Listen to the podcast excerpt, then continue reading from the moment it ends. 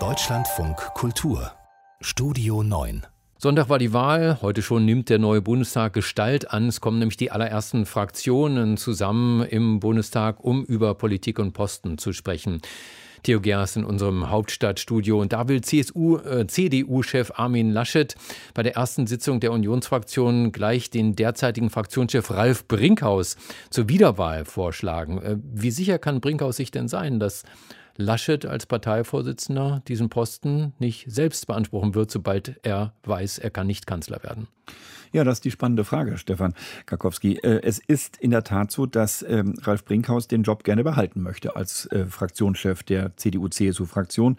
Ähm, und normalerweise würden wir in normalen Zeiten leben, dann wäre es so, dass äh, bei der konstituierenden ersten Sitzung der neuen Fraktion nach der Wahl der Fraktionsvorsitzende erstmal für ein Jahr gewählt würde und ähm, dann wird eben turnusgemäß nach einem Jahr geguckt und dann wird der Fraktionschef in der Regel dann für die restlichen drei Jahre einer Wahlperiode bestätigt. Ähm, bei Brinkhaus war es ein bisschen anders. Der ist ja vor drei Jahren erst ins Amt gekommen und hatte damals sich gegen, in einer Kampfabstimmung nach diesem ersten Jahr gegen den damaligen Fraktionschef Volker Kauder durchgesetzt. So, äh, was jetzt ähm, die Frage betrifft, ob es äh, Brinkhaus wird oder nicht, ähm, das ist jetzt die spannende Frage. Armin Laschet hat selber von sich gesagt, er strebt das Amt nicht an. Ähm, was könnte man so interpretieren, als ob er voll auf Sieg setzt, also voll auf Kanzleramt. Ähm, nur dahinter steht natürlich ein Fragezeichen und dann steht natürlich im Zweifel auch wieder ein Fragezeichen hinter der, dahinter, ob Ralf Brinkhaus wirklich ähm, Fraktionschef bleiben kann. Kanzlerkandidat Olaf Scholz um mal zur SPD zu kommen, der hat angekündigt, äh, dass er Rolf Mützenich für einen sehr guten Fraktionschef hält. Also bleibt bei den Sozialdemokraten alles beim Alten, oder nicht? Bei den Sozialdemokraten dürfte alles beim Alten bleiben. Die Stimmung ist dort bei der heutigen Fraktionssitzung, die ja den Auftakt macht, so um 9 Uhr geht's los, eher, eher gelöst. Das ist, äh, überrascht jetzt auch nicht unbedingt. Bei Wahlgewinnern ist das meistens so. Äh, bei der SPD kommt hinzu, dass äh, da jetzt natürlich auch viele zusammenkommen, viele Abgeordnete, die noch vor ein paar Wochen durchaus gezittert haben, die nicht sicher waren, ob sie auch dem neuen Bundestag angehören würden. Das hat sich bekanntlich gedreht. Insofern gibt gibt es anders als bei der Union vielleicht keine Gründe, um Abrechnungen äh, für Abrechnungen oder für Palastrevolten oder ähnliches.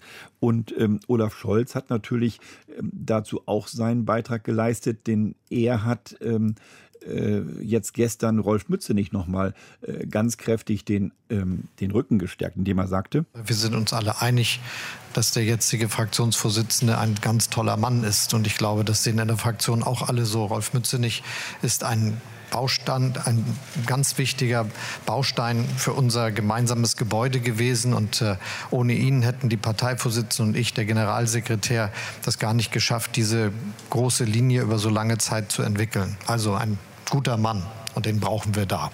Tja, heißt auf übersetzt, ähm, Rolf Mützenich ist gesetzt als Fraktionschef. Ja, ich glaube, das hätte Ralf Brinkhaus auch gern von Armin Laschet gehört, kam aber nicht. Wie sieht es bei den Grünen aus? Die wollen auch am Mittag tagen zur ersten Fraktionssitzung. Gibt es da was Neues? Äh, ja, bei den Grünen, ich würde mal sagen, was den Fraktionsvorsitz betrifft, wird es wahrscheinlich eher unspektakulär laufen. Mir sind jetzt noch keine personellen Alternativen zu Anton Hofreiter und Karin Göring-Eckert als Fraktionschefs zu Ohren gekommen. Ähm, aber spannend ist es woanders. Bei der Parteispitze, da ändert sich offenbar die Hackordnung bei den Grünen. Robert Habeck, der ja Annalena Baerbock den Vortritt lassen musste bei der Kanzlerkandidatur, der rückt jetzt wohl nach vorne. Sollte es zu einer Regierungsbeteiligung der Grünen kommen, kommen, dann äh, läuft, sieht im Moment alles danach aus, dass Robert Habeck dann den Job des Vizekanzlers bekommen würde. Das äh, schließt die FAZ aus dem gestrigen gemeinsamen Auftritt von Robert Habeck und Annalena Baerbock, ähm, als äh, beide sagten, die Grünen gingen komplett sortiert in die Sondierungs- und wahrscheinlich ja dann auch Koalitionsgespräche mit FDP und äh, der SPD, vielleicht auch mit der Union. Ähm, und äh, das äh, war eben so, man, man wollte keine Details nennen, weder Annalena Baerbock noch Robert Habeck, aber es sieht so aus, dass sich da die Hackordnung ändert, was vielleicht auch erklärbar ist. Ähm, Annalena Baerbock hat bekanntlich nicht so einen erfolgreichen Wahlkampf hingelegt. Ähm, umgekehrt, Robert Habeck hat in Schleswig-Holstein, in Flensburg seinen Wahlkreis direkt gewonnen, geht also auch aus der, in der Art und Weise gestärkt aus der Wahl hervor. Um noch einen Namen zu nennen, Cem Özdemir ist derjenige, der von allen direkt gewählten Bundestagskandidaten die allermeisten Stimmen bekommen hat, über 40 Prozent in Stuttgart, sozusagen der Stimmenkönig, nicht nur bei den Grünen. Äh, qualifiziert ihn das automatisch für ein Ministeramt oder werden solche Gespräche jetzt noch nicht geführt? Was glauben Sie? Nein, ich glaube, diese Gespräche werden noch nicht geführt, weil ähm, es ist auch überhaupt nicht klar, wie die Ressortverteilung dann am Ende wäre. Also insofern, ähm, nein, da, das ist wirklich zu früh. Ähm, es gibt natürlich in jeder Partei Personen, Frauen, Männer, ähm, die als ministrabel gehandelt werden. Und Cem Özdemir wäre sicherlich einer, den man bei den Grünen, auf den man bei den Grünen kommen könnte. Aber ähm, das ist wirklich zu früh.